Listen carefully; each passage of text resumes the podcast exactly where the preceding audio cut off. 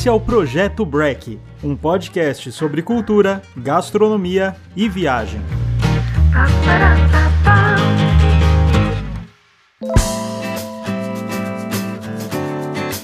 Olá, sejam bem-vindos a mais um episódio. Eu sou Guilherme Zawit, estamos aqui na GUP Comunicação, nossa parceira que grava e edita nossos podcasts. A convidada de hoje é a chefe, empresária, escritora e apresentadora Carla Pernambuco. Ela publicou 10 livros, apresentou programas de comida na TV e no YouTube, está à frente do restaurante Carlota há 27 anos no mesmo endereço em Gianópolis. Bem-vinda, Carla, tudo bem? Bem-vinda. Cada vez que a pessoa cita tudo que eu já fiz, já me dá até um calafrio, assim. Muita coisa. Além de tudo isso que eu comentei, muito mais, como site, newsletters, redes sociais. Você já trabalhou com jornalismo e publicidade e tem uma viagem com o marido para Nova York que foi o brilho que faltava para sua decisão de se tornar cozinheira profissional. Como que foi essa trajetória? E no início dos anos 90, eu mudei para Nova York meu marido foi, era fotógrafo de moda na época e ele foi convidado por uma agente para morar lá. E nós fomos para Nova York e caímos de boca em Tribeca, foi nosso primeiro endereço. Depois a gente morou em, na Broadway, na frente do City Hall, no, no 261, no número 261, que era ao lado do, do Woolworth Building, aquela torre linda que tem ali no centrão de Nova York. E depois a gente morou em Nolita, na Prince com a Elizabeth, que era o coração desse bairro que tornou, que é bem perto do East Village, é uma quadra da Bowery e a duas quadras do Sorro. Então a gente morou mais tempo nesse endereço e eu tive a oportunidade de estar vivendo em Nova York por quatro anos, experimentando, estudando, trabalhando e eu decidi que eu queria realmente fazer isso da vida e me dedicar à culinária. Então foi uma super oportunidade, porque além de poder estudar, eu consegui trabalhar. Tive uma oportunidade num restaurante no Sorro, que me rendeu até uma nota no New York Times na época, e outras críticas, enfim. Eu fazia um Brazilian brunch, então naquela época eu já fazia feijoada, bobó, pastelzinho, soufflé de goiabada, lá em Nova York. E isso foi, na verdade, que eu trabalhei nesse lugar foi em 1994. E antes desse lugar eu tive outras experiências lá. Tive uma experiência numa empresa de catering que eu gostei bastante, que era uma, era uma empresa que tinha muitas mulheres na cozinha, que não era comum naquela época, agora é super comum, né? Tem cozinhas aí dedicadas. A gente está em maioria no Carlota de mulheres, mas temos homens também que a gente adora. São super ágeis, não sou só da mulherada Enfim, mas foi um lugar que eu gostei muito de trabalhar. Depois eu tive um amigo meu, que é um americano, que na época ele trabalhava num restaurante do Jean-Georges von Gerichten, que ele se chama Tom de Marzo. O Tom era o chefe executivo do Vong, que era um restaurante que misturava a cozinha tailandesa com francesa. Aprendi muitas coisas, coisas que eu faço até hoje, os rolls do meu cardápio, e muito dessa influência da cozinha asiática veio dessa fase aí. Enfim, aí nós voltamos para o Brasil no final do ano de 94, compramos essa casa onde a gente está até hoje, reformamos, né, no ano de 95 nós reformamos essa casa e nos instalamos em Higienópolis desde então e inauguramos o Carlota em setembro de 1995. Então nós estamos completando 27 anos em setembro desse ano. Sou muito feliz e muito realizada com essa minha escolha e eu acho, eu dou a maior força para quem resolve mudar de vida radicalmente, porque me deu um enorme prazer prazer e me dá até hoje. Eu sou apaixonada pelo que eu faço, lidar com o alimento, cozinhar, pensar em, todo esse mercado que tem no entorno do alimento, assim, é, realmente é um, é um trabalho que não dá muito dinheiro, mas traz muito prazer.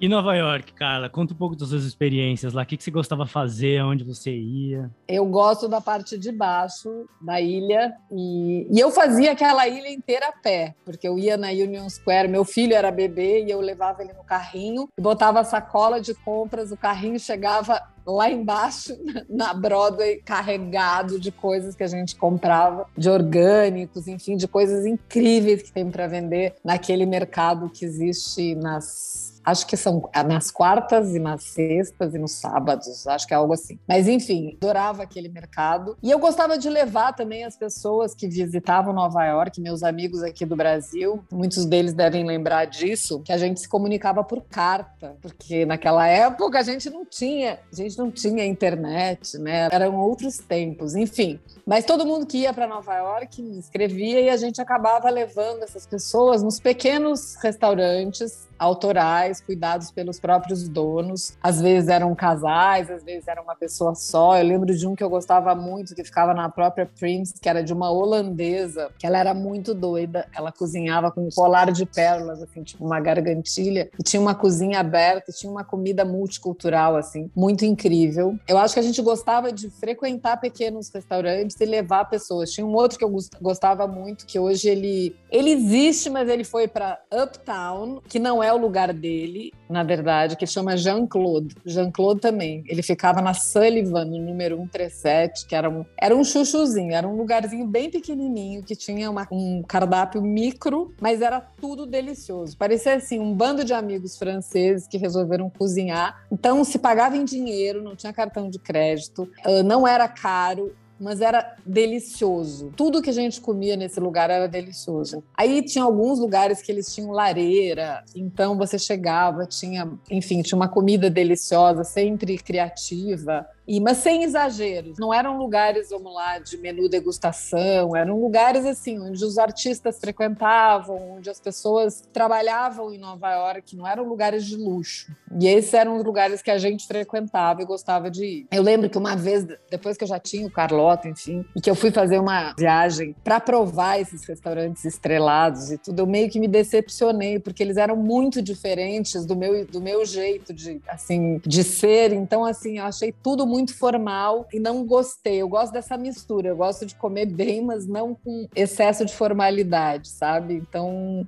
ah, bom, tem um que existe até hoje que, lógico, ele tem uma cafonice que é o Indochine, né? Que fica na Lafayette Street, perto da Rua 8, assim. O Indochina até hoje ele, ele foi super frequentado assim por Andy Warhol. Na época que eu morei lá, né, no início de 90, ele ainda era, mas já estava acontecendo fazia um tempo, né? O próprio Baltazar, que existe já faz um tempão, né, que eu gosto bastante também, é todos os restaurantes do Kelly McNally, que são restaurantes que têm esse espírito de se comer bem, mas eles todos eles são são muito comfort, são muito convidativos assim para qualquer tipo de público e tem um cuidado especial com a comida. Às vezes são comidas clássicas, como é o Mineta Tavern que ele tem no West Village ali, ou o pastis que ele teve lá perto do Chelsea Market também. Então, enfim, são lugares que têm esse espírito um pouco mais relax que lembra um pouco, acho que o Pastis e o Baltazar lembram um pouco aqui no Brasil que o Ici Brasserie é, é esse jeitão assim que é um lugar muito gostoso e bem descontraído, né? Interessante você comentar sobre sazonalidade e fusão também da tailandesa e francesa, porque agora entramos oficialmente no outono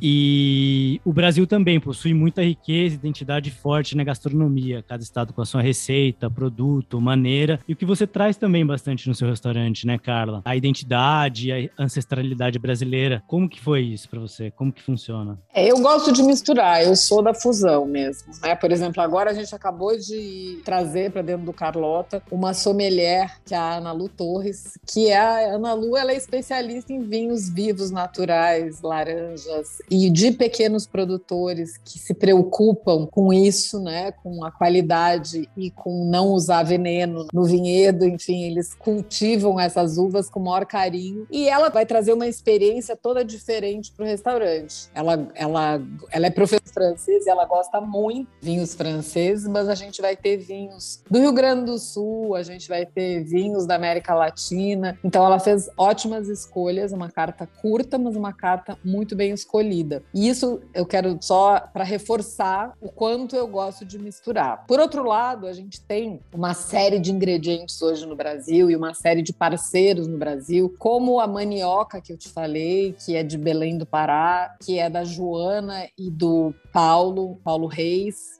que a Joana é filha do Paulo Martins, que teve um restaurante muito célebre lá em, em Belém, e a Joana continuou o trabalho do pai e tem essa marca que é uma marca de produtos muito, muito deliciosos e bem brasileiros. Então a gente procura usar, como é o caso da geleia de cupuaçu, do manioca, que a gente transformou num pequeno, num chutney, a gente temperou ela e usa com um filé mignon, por exemplo. Então a gente gosta de dar pinceladas no nosso cardápio de Brasil. É, a gente tem o bobó clássico, que vem dentro de uma mini moranga. A gente tem um peixe com purê de banana da terra, que está no cardápio há 30 anos. E muitas outras comidas que são bem a identidade, vamos lá, do Brasil. Coisas que eu fiz no restaurante que eu contei que eu fazia o brunch brasileiro e que, lógico, elas foram todas revisitadas, né? O próprio soufflé de goiabada. Explorar bastante o doce de leite já há 30 anos que a gente faz isso. Então, a gente vem fazendo fazendo, junto com um grupo de chefes que foi fundamental para que isso acontecesse com a valorização do chefe, do, do profissional brasileiro e do produto brasileiro. Então, isso vem há três décadas que se vem construindo isso, né? A gente pode falar aí do Alex Atala, que se tornou, na verdade, o grande embaixador da culinária brasileira, mas a gente tem o Edinho Engel, a gente tem o Carlos Siffert, a gente tem, sei lá, uma porção de gente, depois vem uma nova geração né, com a Morena Leite, que eu super admiro, enfim, a Helena,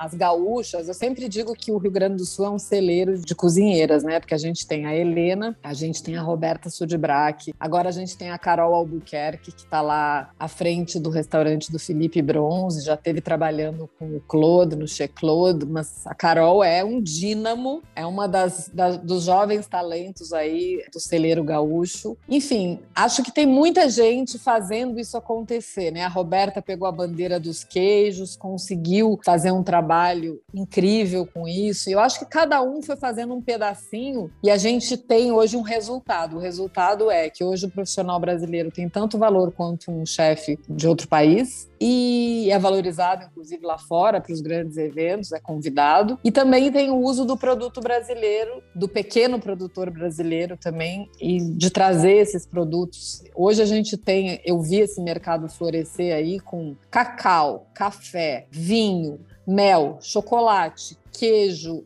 enfim, e hoje a gente tem queijos nacionais, queijos do caminho paulista, que são maravilhosos. A gente tem queijo feito em Santa Catarina, a gente tem queijo em Friburgo, no Rio, a gente tem queijos, queijeiros maravilhosos em Pernambuco, em Minas nem se fala, porque tem a escola em Juiz de Fora de queijos. Então, assim, a gente hoje, a gente tem no Brasil uma qualidade de matéria-prima tão poderosa, sabe, para ser transformada em, vamos lá, em gastronomia, que não que não, a gente não deve nada para ninguém. Então é muito orgulho de ver todo esse caminho e toda, toda essa história. E como que era essa movimentação antes dos anos 90, Carla? Como que eram os restaurantes, a cena gastronômica cultural? Era mais formal? Olha, os, os restaurantes... Era mais minha, orientada é, para a Europa? na minha opinião, eles eram bem orientados, sim, para a Europa, né? O, o, vamos lá, quando se falava em cozinha, se falava em cozinha francesa e italiana. Eram as cozinhas que reinavam, reinam até hoje, porque são deliciosas, e tem uma história da cultura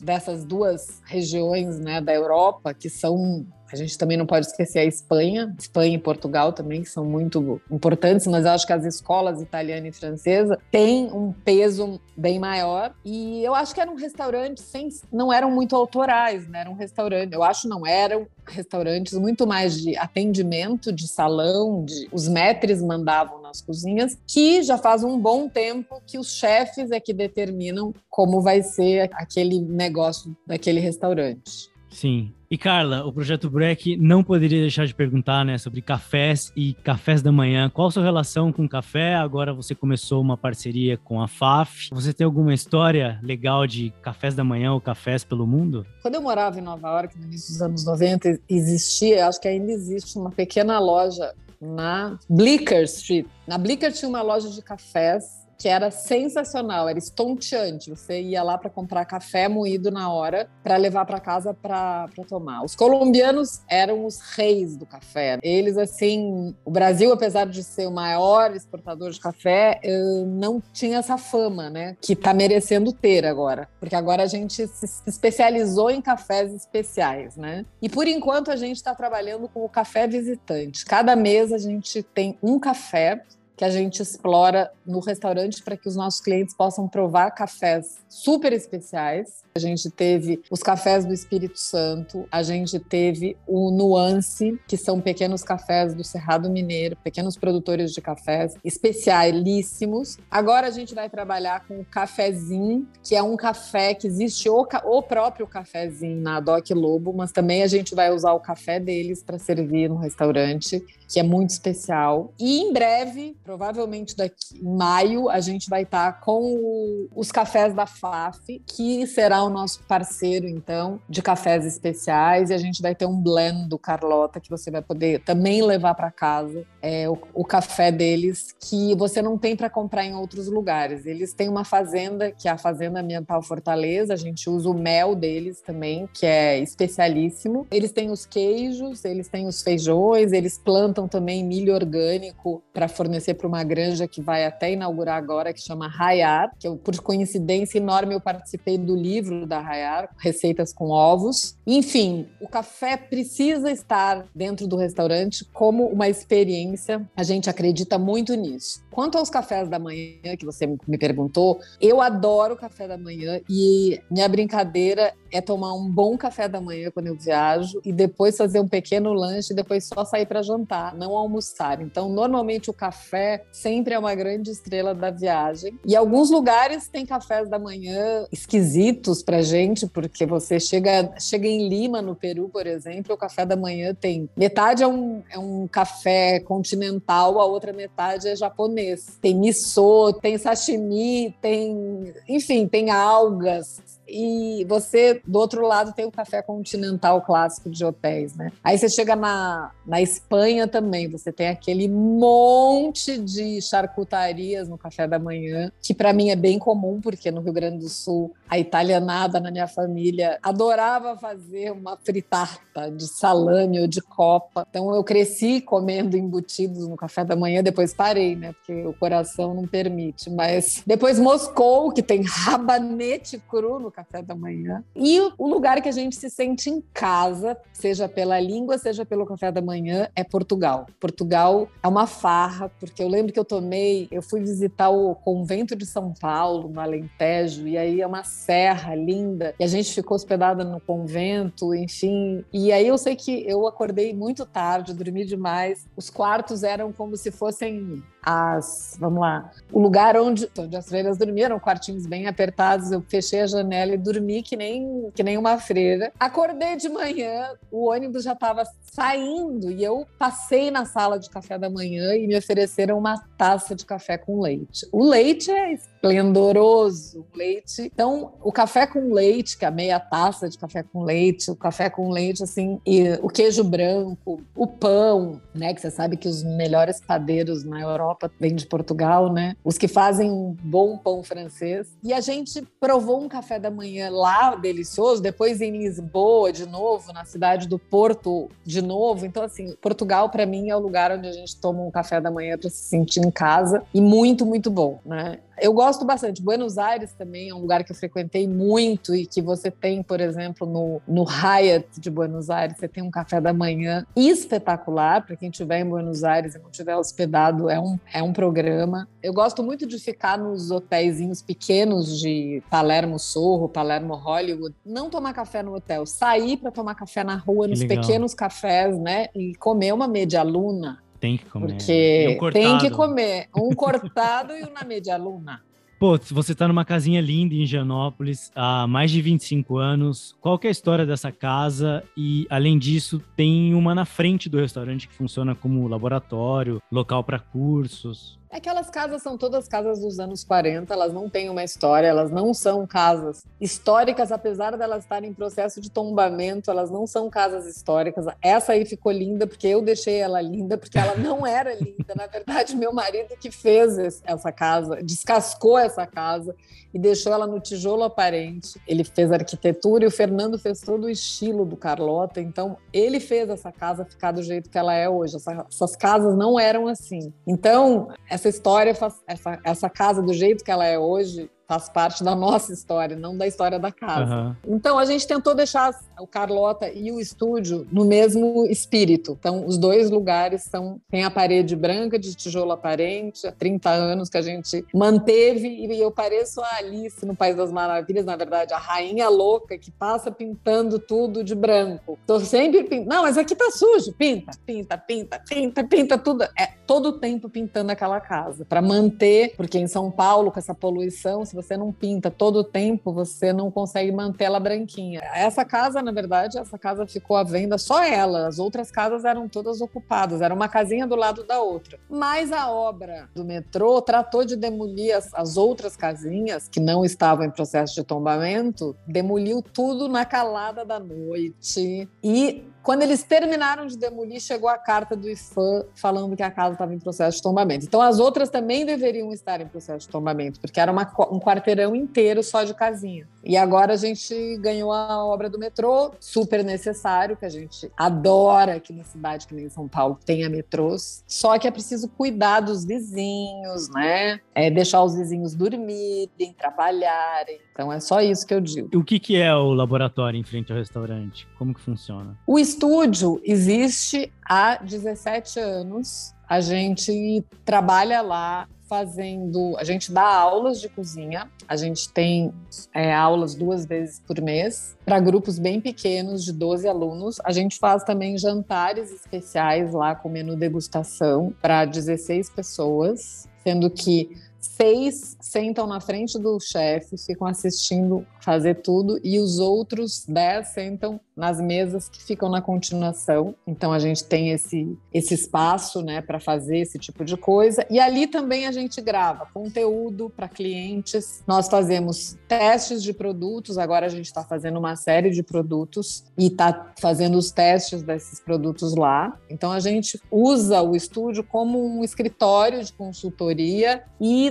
no andar de cima e no andar de baixo a gente usa a cozinha e o espaço para fazer esse, esse conteúdo culinário e produtos e também receber grupos pequenos para fazer aulas e para fazer jantares. E agora você vai e tem um evento que, que você chama chefes, né? Convida e depois leva o cara. Então esse é o projeto Gastropop. Esse projeto ele tem um formato que o chefe é convidado e vem dar uma aula e depois ele fica um final de semana no, no restaurante com um pequeno menu. Ou ele vem só dar uma aula em São Paulo. Então a gente já teve agora recentemente duas visitas visitas. Uma deles, em novembro, veio o chefe Yuri Machado, de Recife, que tem o restaurante Vem Pra Cá Já, que tem uma comida super brasileira, deliciosa, bem cheia de remeleixo, dançando frevo, descendo a ladeira, dançando frevo. Legal. E Tivemos o Máximo Lopes May, que é o irmão da Ruli, da Juliana, que veio também de Buenos Aires para dar uma aula no estúdio depois fez um final de semana de menu. Uh, no segundo semestre, a gente deve receber, está é, convidado um chefe que eu super respeito, que é o Claudemir de Barros, também pernambucano, que faz um trabalho lindo demais e, e, o Claudemir deve vir dar uma aula e fazer um jantar. A gente tem também alguns outros convidados que ele já confirmou a vinda dele, mas os outros eu ainda não tenho as confirmações. A gente tem mais um convidado esse semestre, que é a Cintia Bran. A Cintia, na verdade, ela vem dar duas aulas no estúdio. Ela faz queijo, que não são queijos, né? ela faz queijos veganos. Ela faz queijos à hum. base de castanhas. Legal. Que tem gente que clica de chamar esse queijo de castanha de queijo, né? Então, mas são deliciosos. Olha, quem não provou precisa provar. Então, a Cintia vem em junho dessa aula. Uhum. A gente vai ter uma aula de brunch com a chefe Cris Springs, que é uma chefe que acabou de chegar para trabalhar com a gente no Carlota. E a Cris faz brunch delicioso. E ela vai fazer uma aula de brunch para o Dia dos Namorados. Então, ela vai ensinar a fazer um brunch para você poder fazer para sua namorada, enfim, ou namorado. Você vem, aprende o brunch, ou vem junto, vem em dupla fazer essa aula. Então, Legal. a Cris vai dar essa aula no, é no fim de maio que a gente tem essa aula no, no estúdio. E é isso, assim, o estúdio é um lugar onde a gente, um lugar de encontros, um lugar de provar uh, ingredientes, de misturar coisas, de fazer coisas. Enfim. Eu adoro ficar lá. As pessoas todas que vão para lá falam, mas você não quer, você não, eu queria morar nessa casa. Eu digo, tá, mas essa aqui não dá para morar porque essa daqui já é nossa. Que legal. E, cara, aproveitando um gancho com o bairro, né? Que tem tanta coisa histórica, tem o edifício Louveira, o Parque Buenos Aires, as ruas arborizadas, muita gente na rua que faz coisa a pé, tem frutaria, padaria. Qual que é a sua história com Higienópolis? Bom, eu cheguei em São Paulo por Higienópolis, né? Eu, eu tô aqui desde 1988, eu tô aqui. Então, quando eu cheguei em Higienópolis, um amigo me trouxe na Praça Buenos Aires, a gente chegou de ônibus, parou no... desceu. Quando a gente desceu na Praça Buenos Aires, eu falei, é aqui que eu quero morar. é aqui que eu quero morar, nesse bairro. Daí eu logo fui andando pela rua Piauí e encontrei um apartamento na esquina com a Itambé, bem na frente do Mackenzie. Uhum é, o, a, o prédio da esquina que estava para alugar um apartamento. Daí eu já fui atrás, já consegui alugar, então foi meu primeiro endereço. E depois eu nunca mais saí daqui. Quando eu fui para Nova York, voltei de Nova York e queria continuar no bairro, por isso que eu procurei essa casa que acabou sendo Carlota, porque era no bairro. Eu eu queria fazer um restaurante de bairro no bairro de Higienópolis. Higienópolis tem, vamos lá, sou muito anterior ao shopping, que é uma, é uma facilidade para muitas coisas, mas assim, eu não, eu não sou muito fã de comer no shopping. Até gosto, assim, por exemplo, achei muito delicioso comer no Le Jazz, por exemplo, na varanda do Le Jazz. É, às vezes eu vou naquele japonês que tem lá em cima, também no sul. Uhum. É, mas assim, não é minha, minha preferência comer no shopping. Gosto muito do Haskell também, é um lugar que eu gosto bastante da comida, acho delicioso. Mas eu gosto muito das coisas que tem no bairro, sabe? Sim. A quitanda da Rua Bahia, da Dalva, que me atende. Dona Dalva, clássica. Dona Dalva é maravilhosa e eu faço aqui um apelo para todos esses moradores do bairro tem que comprar na Dona Dalva, porque a Dona Dalva só existe. Dona Dalva. Não, a Dona Dalva só vai existir se a gente frequentar o boteco dela, claro. porque senão as grandes redes que estão por aí, né, de que vendem os mesmos produtos que concorrem com ela. Então, se você não se tiver com desejo de comer uma fruta, você liga para Dona Dalva que ela consegue. Eu garanto que ela consegue.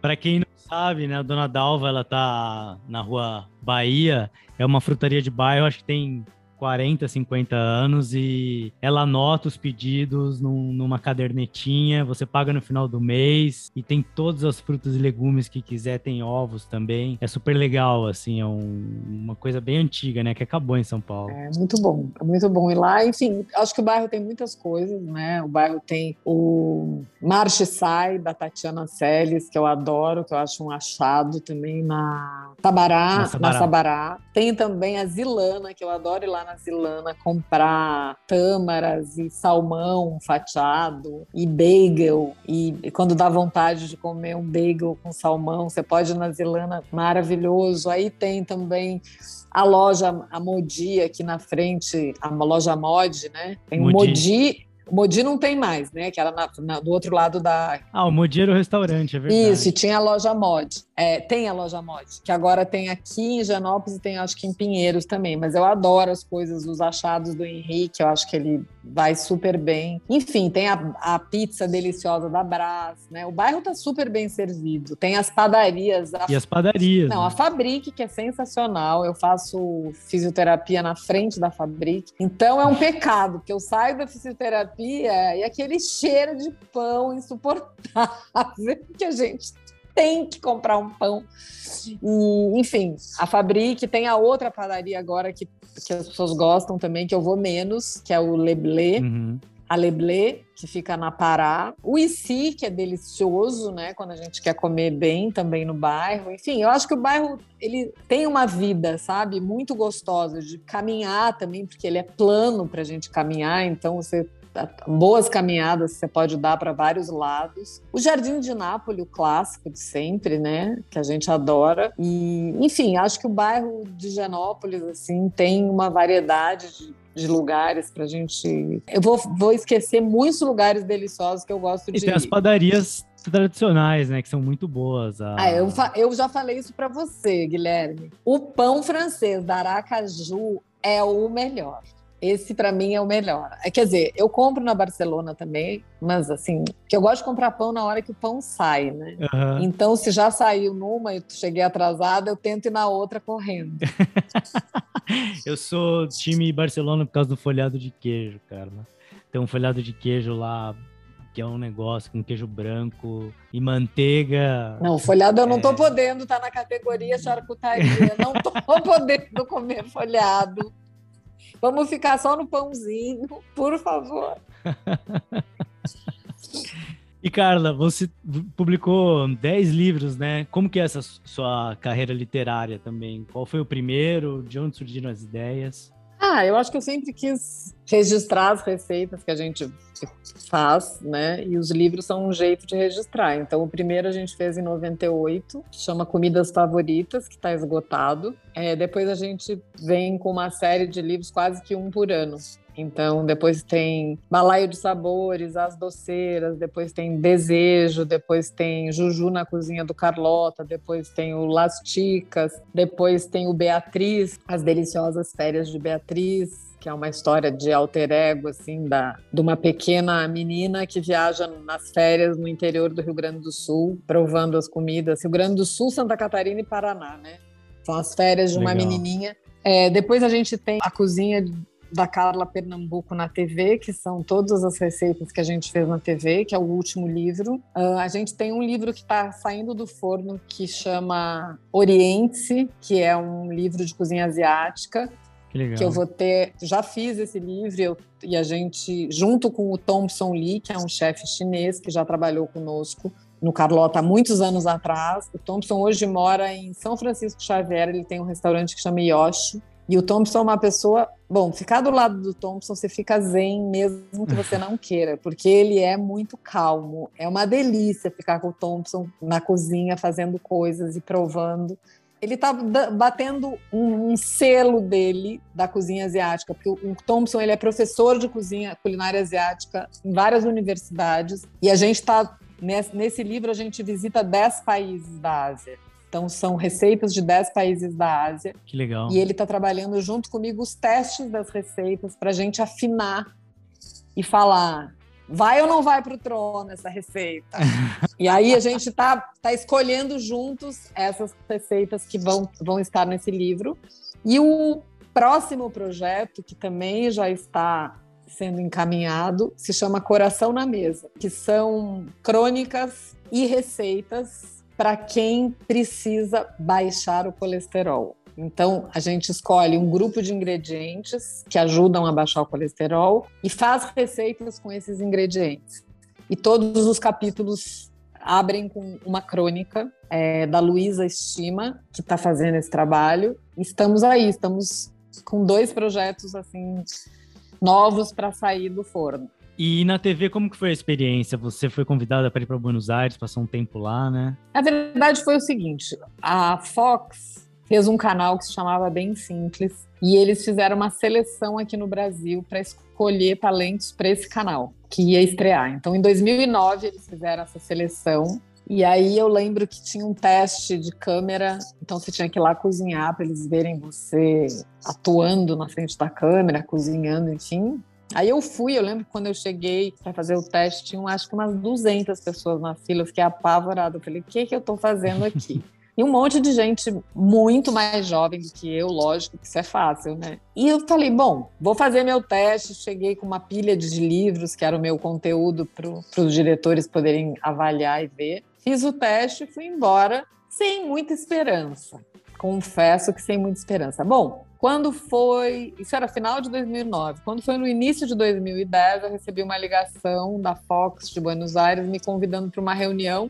E aí eu fui para Buenos Aires, eles me contaram lá que eu tinha sido escolhida para fazer um programa sobre culinária brasileira. E, e aí eu comecei a preparar o conteúdo, viajei o ano todo de 2010 para lugar. Foi todo gravado lá. Foi a primeira temporada foi gravada em, em Buenos Aires. Foi uma temporada, na verdade, elas valiam por duas temporadas, porque foram 26 episódios gravados em Buenos Aires, né? Uhum. Então eram duas temporadas de 13 episódios. Nossa. E, enfim, eu fiquei em Buenos Aires morando um mês. É uma loucura, eu nunca imaginei que fosse, porque a gente chegava no estúdio às 8 horas da manhã e gravava na maior pauleira até às 5 da tarde. Gravava tipo três programas por dia. Nossa. Então, assim, eu chegava no hotel mortinha, deitava na banheira e desmaiava. Mas foi uma super experiência. Eu acho que depois que eu fiz essa primeira temporada, eu quis voltar a estudar também mais culinária, porque eu uhum. achava que na hora que você está ensinando uma receita na TV, você precisa de repertório loucamente, assim, de técnicas, de tudo para você poder complementar o teu, o teu speech né? Uhum. Para você não parar nem um minuto de falar e de chamar a atenção do telespectador, né? Então foi muito bom porque depois dessa primeira temporada eu voltei a estudar. O restaurante já existia, né? Já, já tinha, enfim, 10 anos. E aí eu voltei de novo. E aí foi muito bom porque a gente fez segunda temporada depois, que já foi gravada no Brasil, foi gravada no meu estúdio, a segunda temporada. Uhum. É, que é uma temporada linda, porque ela tem a cara, a cara do Carlota, as comidas foram feitas pela minha equipe, então ela é a mais fidedigna ao restaurante. E depois a terceira temporada, é, a gente gravou em São Paulo, e foi uma temporada gravada por uma produtora, que é a produtora que está fazendo a novela da Record aí, a Casa Blanca. Uhum. A Casa Blanca que gravou, então foi a terceira temporada, e depois o Bem Simples deixou de existir. Virou Fox Life, a gente ainda ficou um tempo na Fox Life com essa terceira temporada, e depois uhum. o, ca o canal deixou de fazer programas de cozinha. Aí nessa ocasião eu fui chamada pelo Discovery Discovery, fiz quatro projetos no Discovery, fiz um por ano, né? Então, foram muito legais também. Foi uma experiência de fazer conteúdo para marca, foi muito bom. Legal. O programa que eu fiz com o Pão de Açúcar me rendeu uma consultoria logo na sequência para o Pão de Açúcar, que eu trabalhei dois anos lá, fazendo fazendo um novo repertório para as rotisseries. E depois eu ainda por último, assim, eu trabalhei um ano na TV Gazeta, porque o diretor que tinha dirigido o projeto na Fox, da terceira temporada, junto na Casa Blanca, ele assumiu lá dentro na Gazeta o programa Mulheres. E o Ocimar de Castro, que eu adoro uhum. ele, a gente ficou super próximo, ele me chamou para fazer um programa lá. E aí eu fiquei um tempo lá, mas em seguida eu tive um problema de saúde e eu tive que sair. E aí não voltei ainda, porque aí logo em seguida veio a pandemia. E então eu ainda não retomei. Fiquei gravando conteúdo para marcas e para o YouTube, algumas coisas. Mas daqui a pouco, daqui a pouco a gente volta. Eu tô, tô ensaiando. E quem quiser procurar por esses programas, eles estão no YouTube? Então, então... o canal tá lá. O canal tem o meu nome, né? O canal e o site. O site é o carlapernambuco.com, onde está a newsletter, e o, e o canal do YouTube também, é Carla Pernambuco no YouTube. Então a gente tem um conteúdo lá de uns 130 é, vídeos com receitas. Legal. Mas a gente não voltou a gravar com a mesma frequência que a gente gravava. A gente gravava tipo oito programas por mês para o YouTube. Sim. Então a gente deu uma diminuída, deu uma parada, mas agora a gente está voltando. Talvez a gente grave as aulas de culinária que serão feitas no estúdio, é isso que a gente está estudando. E Carla, você adora música, frequentou a cena cultural carioca dos anos 90 com Nelson Mota e companhia. Tem uma playlist no restaurante, aliás, Pessoal, procurem por Carlota no Spotify. Conta um pouco dessa relação e escolhe uma música para fazer parte da nossa playlist, que todos os convidados fazem parte dela também. Qual música não pode faltar para você e por quê? Ah, música é fundamental na vida da gente. Eu gosto de acordar já com música, né? Já chego de manhã, já vou trabalhar, já coloco uma musiquinha, já já dá uma inspiração extra, né? Eu sou uhum. muito eclética, eu gosto de música clássica a pagode, né? Eu gosto de tudo. Então, assim, um dia a gente acorda querendo escutar Dudu Nobre. Vamos lá, uhum. cadê o cavaquinho? Também tem todas as músicas da adolescência, que são aquelas músicas que outro dia eu até nem sei porquê, mas eu comecei a comecei a procurar um monte de músicas daquela época, né? E... Ah, conta sobre isso. Quais são as músicas da sua adolescência? Ah, Fleetwood Mac, Neil Young, Rick Wakeman, Yes, Sim. Genesis, Incrível. Beatles, Rolling Stones. Mas aí dentro dos Beatles, assim, George Harrison, né? My Sweet Sim. Lord. É, enfim, Paul McCartney. vai Paul. McCartney, né? Mas assim, eu era mais George, turma George Harrison. Mais da É. paz e amor. Isso, na época, né? Depois mudei um pouquinho. Depois mudei um pouquinho. Hoje eu já sou mais Paul McCartney. assim. É isso, assim, eu gosto muito de música em geral. Adorei esse último disco da Marisa Monte. Então, se eu fosse escolher uma música, eu escolheria Portas, porque eu acho que é uma música que tem um significado lindo. Para o meu momento, né? Porque eu acho que música é isso. A gente vai, se encanta com uma música. Eu gosto muito de música também, de trilha sonora de seriado. Então, eu Que pego legal. muita música, pego muita música assistindo seriado, anoto as músicas e vou O que atrás. você tá assistindo? De, ah, não.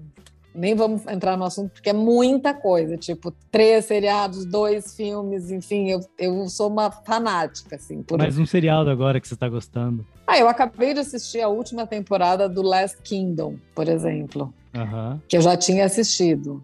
O Vikings Val- Valhalla, acabei de assistir. O que mais que eu assisti recentemente? Ah, da, da escritora, da escritora Helena Ferrante. Né? Sim, no assi- Netflix tá muito bom. Os Isso, eu assisti. não só o da Olivia Colman, mas o outro que são com as duas meninas, as duas atrizes italianas, que é outra história, né, Sim. da Helena. que mais? Ih, tanta coisa. O dos Beatles, você assistiu o documentário? Eu assisti, mas é, tá aí um que eu não curti. Aí eu achei É? demais. Ah. Não, sabe por quê? Porque eu achei demais, muito arrastado. Aquilo ali é para minha filha, Júlia, que é cantora, para o meu genro, que é Ah. guitarrista, e que eles querem ficar assistindo ensaio. Aí, gente, não, não dá, não dá, não dá, não dá. Esse já não curti. Então eu vou te indicar outro, o do o Paul McCartney e Rick Rubin. Não sei se você assistiu Esse esse. não assisti. É um produtor musical clássico dos anos 90, todos os discos que você pensar dos anos 90, É. Nirvana, Red Hot, Foo Fighters, e ele Esse é do tempo que eu morava em Nova York, esse Ah, é dos anos 90. exatamente, e ele É, o que a gente estava falando é dos anos 70, 70, sim. 80, não, 80 que a gente estava falando antes. E ele bate um papo com o Paul McCartney no estúdio, só os dois, é filmado em preto e branco. Paul conta desde o começo as composições, como que eles fizeram. Até hoje eles tocam piano juntos, é bem legal, assim. E cada episódio tem 20 minutos, então não é arrastado. Porque realmente aquele dos Beatles, eu vou dizer que não foi muito a minha praia, não. É, Marisa Monte, eu não vejo a hora de poder ir ao show dela, que não, não criei coragem de ir com muita gente, mas no próximo eu vou. Sim. Parece que ela vai voltar aí. Ela ela eu tá vou, Estados. Unidos, uma turnê americana e, e volta. que eu achei muito lindo tudo, o cenário, a iluminação do show, as músicas, as parcerias. Um que eu sou fã também é Seu Jorge, adoro Seu Jorge, acho maravilhoso. É, enfim, tem, muito, tem muita gente boa nesse Brasil que faz muitas coisas lindas. E eu gosto muito da música brasileira, enfim, Adriana Calcanhoto, é, enfim. Maria Bethânia, Gal Costa, que tem vozeirão sensacional, adoro. Então, Maravilha. Pessoal, curtam e comentem nas páginas do Projeto Break no YouTube, Instagram e Spotify. Obrigado e até a próxima. Obrigado, Carla. Obrigada a você, hein? Seja bem-vindo. Um beijo, brigadão, Carla. Valeu. Beijo, beijo, beijo. Até beijo. mais.